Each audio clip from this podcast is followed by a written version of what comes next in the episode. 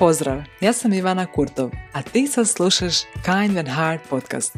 Kroz ove epizode podcasta moći ćeš slušati više o temama emocionalne samoregulacije, živčanog sustava i nošenja sa traumatskim stresom.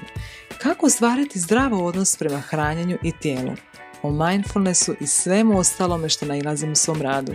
Smjesi se udobno, uživaj i slobodno mi se javi s komentarom nakon oslušane epizode. Pozdrav svima. Evo, e, snimam vam jedan vrlo spontani e, podcast o tome kako položiti, kako voziti auto, odnosno kako otpustiti osjećaj straha ili traume iz tijela. To je jako široka tema, ali evo, snimam baš zato što ću danas govoriti iz svog iskustva i malo imam tremu, priznajem, ali eto, objavila sam na, na Instagram storiju prije, odnosno jučer, kako sam odvozila svoju prvu veliku vožnju i zapravo nije čak niti bit kolika je vožnja, nego prvu vožnju, odnosno jednu među prvim vožnjama u kojoj ne osjećam više onakav stres i napetost i e, pomicanje zdjelice i onako osjećam se napokon zdravo u tom smislu. I onda mi je puno vas pisalo kako, je, kako vi imate svoja iskustva i mogu li podijeliti nešto od svog iskustva. Uh, onda sam razmišljala kako ipak mi je nekako ovaj medij najbolji možda u tom smislu. Pa ću vam ispričati svoju priču. Evo, zaista danas pričam iz te pozicije da ću govoriti svoje osobno iskustvo i iskustvo svih ovih tehnika koji su mi na putu pomogle. Pa krenimo od toga, odnosno krenit ću od toga zašto sam uopće imala strah od vožnje, što, što sam to doživjela da, da nisam mogla dugo voziti nakon polaganja, prije polaganja i sve to skupa. Pa zapravo ja sam imala baš konkretno, udarilo me auto kad sam bila manja, imala sam sedam godina i tada sam učila u školi o svemu tome, o prelascima preko ceste, gledanju na semafor, u mom mjestu nije bilo semafora pa to bilo više gledanje lijevo desno. I kako sam rođena da, u selu, u Dalmaciji, također svi smo se nekako igrali na cesti, to je bilo apsolutno nekako normalno. Ja sam tada bila doma i htjela sam preći cestu da idem kod svog strica koji je došao iz Australije, koji mi je bio iznimno, dra... on, baš sam ga voljela kao dijete, osjećala sam ogromnu privrženost prema njemu kada bi on došao. I onda sam još pitala mamu mogu li prijeći cestu, mogu li ići tamo, ona rekla može, pogledaj lijevo i desno, dala mi je, imala sam, odnosno imala sam već tada sandvič u ruci i kao ajde poješću to do ceste pa ću krenuti pa ću polako doći do njega. Sjećam se bio sandvič u poli salame. I nekako situacija bila jako sigurna, idilična, uzbudljiva. Uh, on, jedem, mirna sam, odrasla sam već, ušla sam u svijet odraslih i polako um, polako, da, krećem prema stricu koji, zbog kojeg sam bila uzbuđena jer je došao i sve to skupa. I kada sam stajala ispred ceste, gledala sam lijevo, desno, pa onda opet lijevo, desno. I u nekom trenutku pojavilo se auto koje je išlo iz brda, zapravo nisam ga mogla vidjeti. Spuštao se na tu glavnu cestu to auto.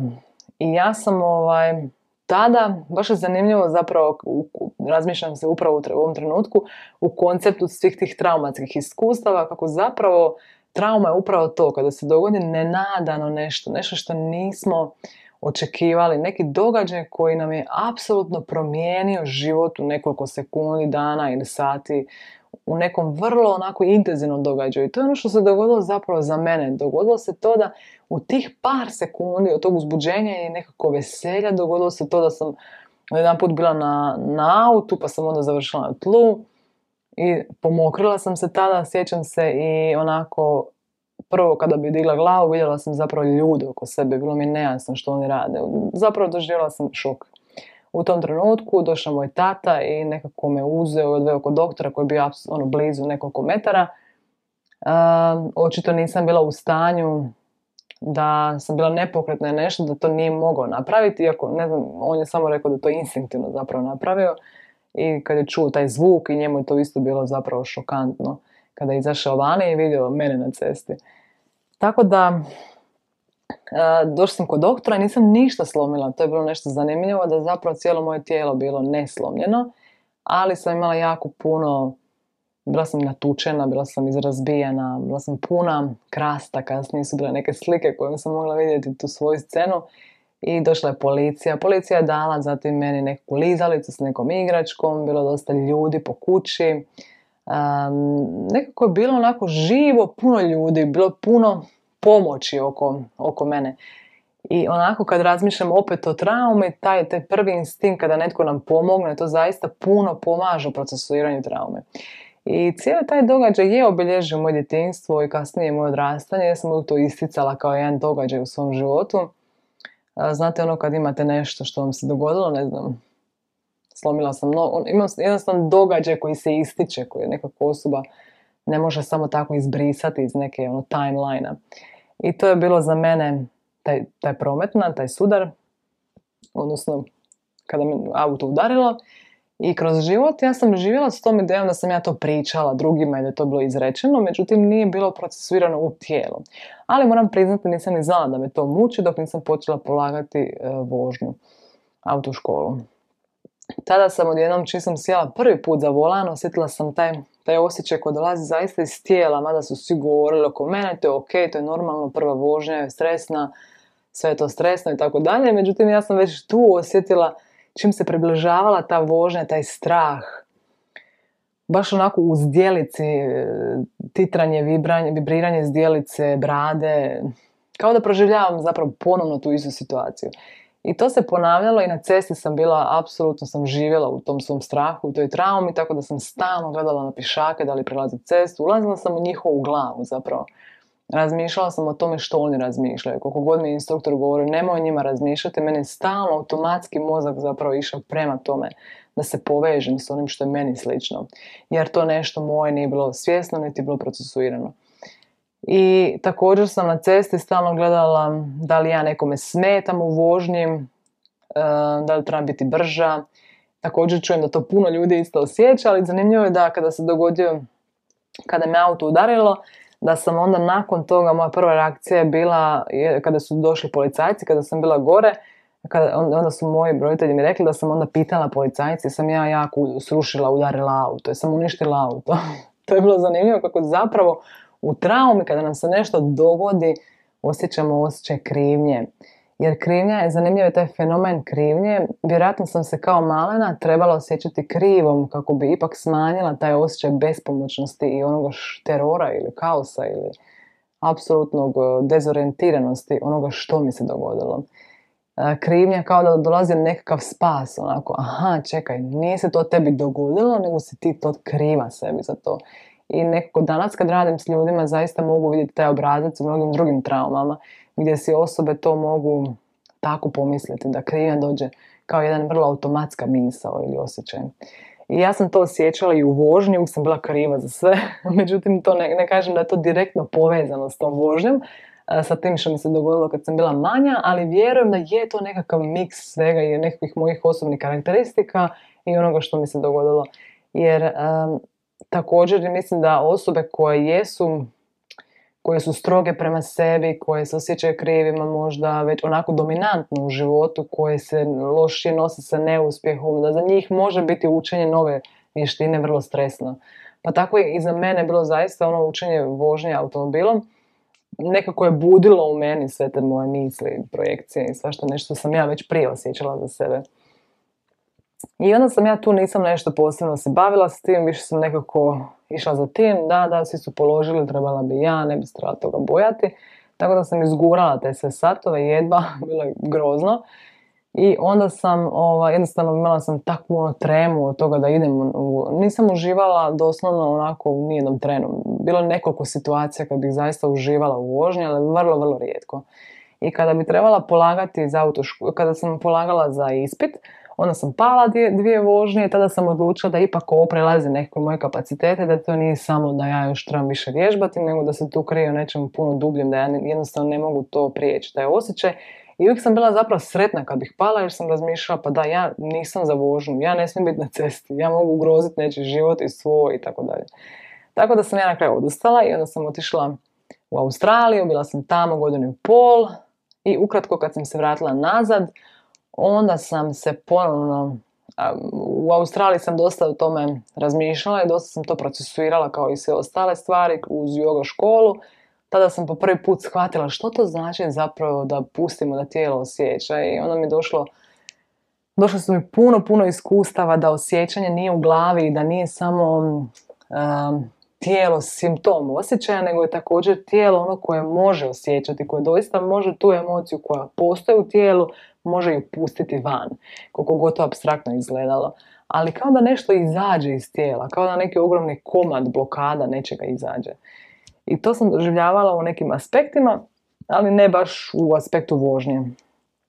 Kada sam se vratila nazad, krenula sam ponovno na autoškolu i tada sam nekako osjećala, promijenila sam instruktora jer mi onaj prije nije odgovarao i tada sam počela voziti, bilo nekako lakše, bolje, bilo i dalje titranje zdjelice, vilice i svega ostaloga i prsa i svega toga, ali onako bilo je puno, puno lakše. ali sam ipak osjećala da tu još nešto stoji, pa sam zatim uz te vježbe koje sam i sama radila, odlučila sam otići na tre. To su jedne vježbe, zove se Trauma Release Exercise, piše se TRE, TRE, velikim slovima, i to je jedna serija vježbi koja nam zapravo pomaže da tijelo otpusti duboko usađene mišićne obrazce stresa, tenzije i traume. I te vježbe na siguran način aktiviraju onaj prirodni refleks stresa i traume koji se najčešće vidi u vibraciji, u, u vibraciji i podrhtavanju. Jer vibracije i podrhtavanje zapravo otpuštaju e, tež, napetost mišića i umiruju žičani sustav. Najlakše moguće samo se sjetiti ako imate svog psa. Vaš pas kad čuje, ne znam, vatromet ili kad se ustraši u bilo kojoj situaciji, vjerojatno ćete vidjeti da se on trese. Ta trešnja i vibracija, to su prirodni mehanizmi koji se aktiviraju kada nam je nešto stresno. Ove vježbe tre zapravo ponovno na siguran način aktiviraju i naravno u kontroliranim uvjetima opet ponovno bude te vibracije u tijelu kako bi zapravo tijelo bilo ohrabreno da može uh, izbaviti, izbaciti taj osjećaj stresa i straha i vratiti se nazad u balans. I zaista to su, te vježbe su meni, moram priznati, bile nekako nešto što mi najviše pomoglo, sjećam se da sam tada zaista ušla u, u taj dio svoje traume, da sam nekako otpustila to i kroz vibraciju, i kroz emotivnu ekspresiju, kroz suze. E, imala sam e, dobro vodstvo instruktora koji to vodio i bilo je nekako zaista onako ugodno, teško i procesuirano na neki način. Kada sam došla nakon tih vježbi, kada sam došla na svoju vožnju, i dalje sam polagala, nisam još išla na ispite, onda sam se osjećala zaista puno lakše. Bilo mi je taj prvi znak kada je moja zdjelica manje vibrirala, znala sam da je jedan dio toga otišao. I onda sam nekako kroz jogu, kroz te vježbe, joga mi je jako pomagala da se povežem s tim dijelom, da nekako komuniciram, da... Jer ono što se događa kod traume, trauma se događa tijelu i ostane upravo tamo ako ju mi ne pustimo. I koliko god mi druge uvjeravali, sebe uvjeravali, moji instruktori meni stalno govore, ne postoji trauma od vožnje, moji, moji učenici su svašta prošli, oni su, onda mi nabrajaju što su prošli i dalje su mogli voziti, to ne postoji. Naravno da mu nisam povjerovala jer sam bila duboko već u ovim praksama i ovom znanju, ali da netko ko nije duboko u ovim praksama i ovom znanju apsolutno ne zna ništa o traumama, može povjerovati takvoj osobi i onda se uz to osjećati još gore, još bespomoćnije, tako da to jedan cijeli spektar, ja sam čak razmišljala o tome da educiram te ljude nakon što ja položim, međutim tu nekako nisam se vratila u to. Možda bi ipak trebala potaknuti nekakve edukacije u tom području. Tako da naše tijelo može ponovno početi proživljavati iste te emocije na trigger situaciju ili ne samo, ne mora biti nužna situacija, nego može biti osjećaj.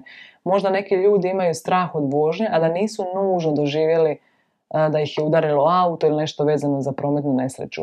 Ali nešto u vožnji triggerira osjećaj traume. To može biti možda strah od smrti, nesigurnosti, nepredvidivosti, manjka kontrole, um, izloženosti, ranjivosti i svega ostaloga. Tako da ne mora biti nužno uvijek vezano za to.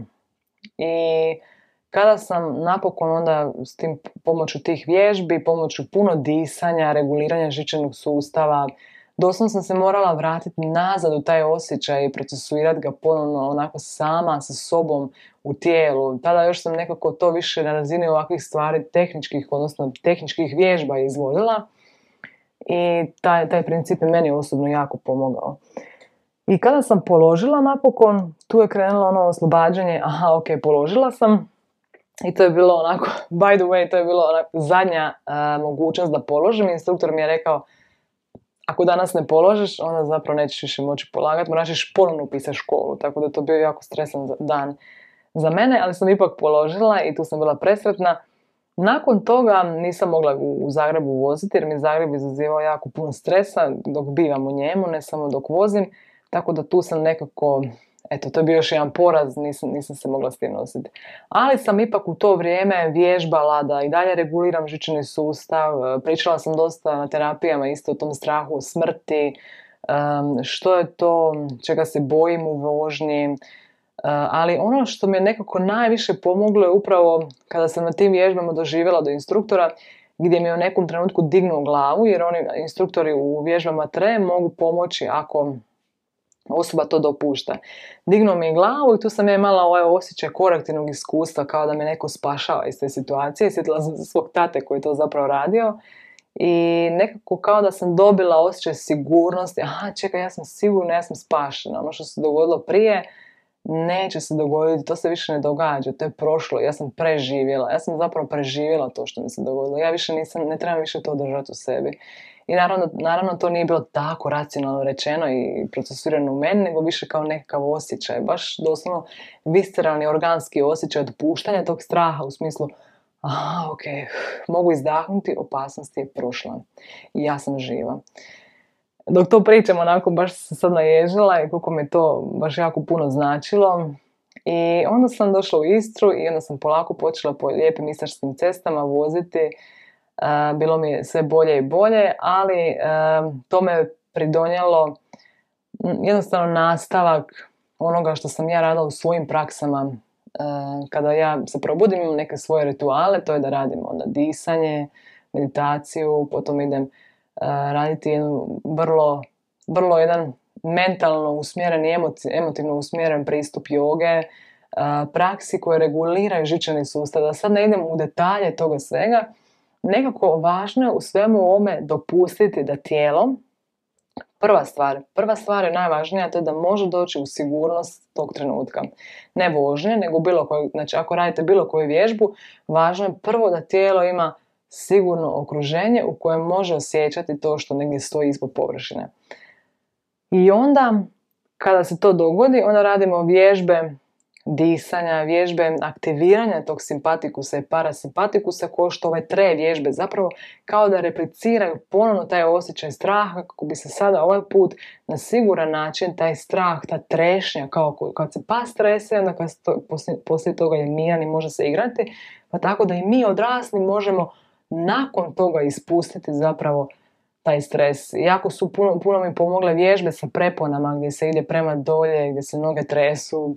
Stalno mislimo da se tresu jer imamo manjak fleksibilnosti, međutim manjak fleksibilnosti je jedna vrlo površna površno tumačenje toga. Zapravo se radi o tome da su nam mišići stisnuti, da se u tijelu događa ogromna kontrakcija koja može biti naravno jako vezana uz emocije strah čini to da se zapravo naše noge, naše mišiće stisnu, da možemo pobjeći, boriti se i sve to skupa, tako da kada sam otpuštala tu napetost iz prepona i emotivno i fizički, događala su se promjene u tijelu. E, tijelo je isprepleteno i psiha su isprepleteni sa raznim iskustvima i ono što je tu važno, ako imate bilo kakav problem vezano za vožnju, za kronični umor, za žičan, za, sve bole, za neke bolesti ili stanja psihička koja su vezane u žičani sustav, poanta je negdje svaki dan raditi malo po malo na žičanom sustavu kako bi tijelo počelo otpuštati te obrazce stresa i napetosti i kako bi počelo stvarati prostor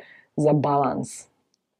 Jer ako mi nešto nismo otpustili, nismo toga svjesni, mi dalje živimo u tome zapravo.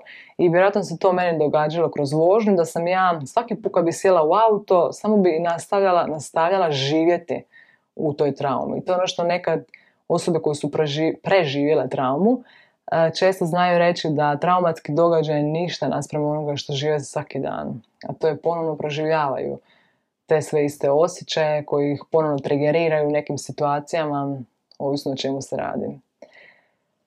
Tako da, evo, nekako tu ću početi približavati kraju ovu snimku. zaista, a kod, a, meni je kod ovoga što je bilo važno, bilo je važno ući u tijelo i poslušati ga, i poslušati kako tijelo je, što je zapamtilo od tog događaja, što može procesuirati, kako može procesuirati i ako se i ti možeš poistovjetiti s ovime i ako ti cijela tvoja okolina i ti sam ili sama sebi govoriš da se ne trebaš bojati, da uvjeravaš se neko kognitivno i dalje to ne funkcionira, želim samo da znaš da to ne znači da nešto s tobom nije u redu i da ti ne možeš, ne znaš i nesposoban, nesposobno si voziti auto, to ništa od toga ne znači. Nego jednostavno to znači da ti treba još vremena i da tvoj žučani sustav, tvoje tijelo negdje trebaju, odnosno um, imaš priliku vratiti ih nazad u balans. Um, I da trebaju doživjeti taj odmor, taj osjećaj, aha, prošla je prijetnja, koja god prijetnja se događa i što, što god ti percipiraš u vezi tog događaja koji se događa tebi. Nadam se da ti ovo moglo malo koristiti. Naravno, slobodno mi se javi ako imaš nekakve svoje dojmove, iskustva. Također, e, uskoro ću na svojoj web stranici, nadam se ovaj tjedan, objaviti jednu jako, nešto što jako dugo već čekam, a to je da objavit ću opciju toga da možete polaziti mjesečni program, odnosno svaki mjesec možete obnavljati kao mjesečni membership ulaska u Kind and Hard prostor ili platformu gdje možete svaki dan vježbati sa mnom razne alate, tehnike, mindfulnessa, yoga, stresa, traume u tijelu i svega onoga što dijeliće vidite na, na platformi na Instagramu kroz videiće i sve te vježbe. sve to možete u full formatu gledati mjesečno kao neka videoteka gdje ćete moći zaista ulaziti u taj, u taj prostor i crpiti puno alata, resursa koje će vam trebati kako bi vi mogli svoj žučani sustav negdje regulirati, vratiti nazad, obnoviti ga sa tim tjelesno-umnim pristupom kako bi mogli živjeti ovaj život lakše i prolaziti kroz svoje tegobe koje god osjećate na puno na jednostavno lakši način da se vratite sebi u balans. To je to od mene i evo, nadam se da je ovo koristilo. Stakako čujemo se, pišemo si i hvala ti na slušanju. Pozdrav!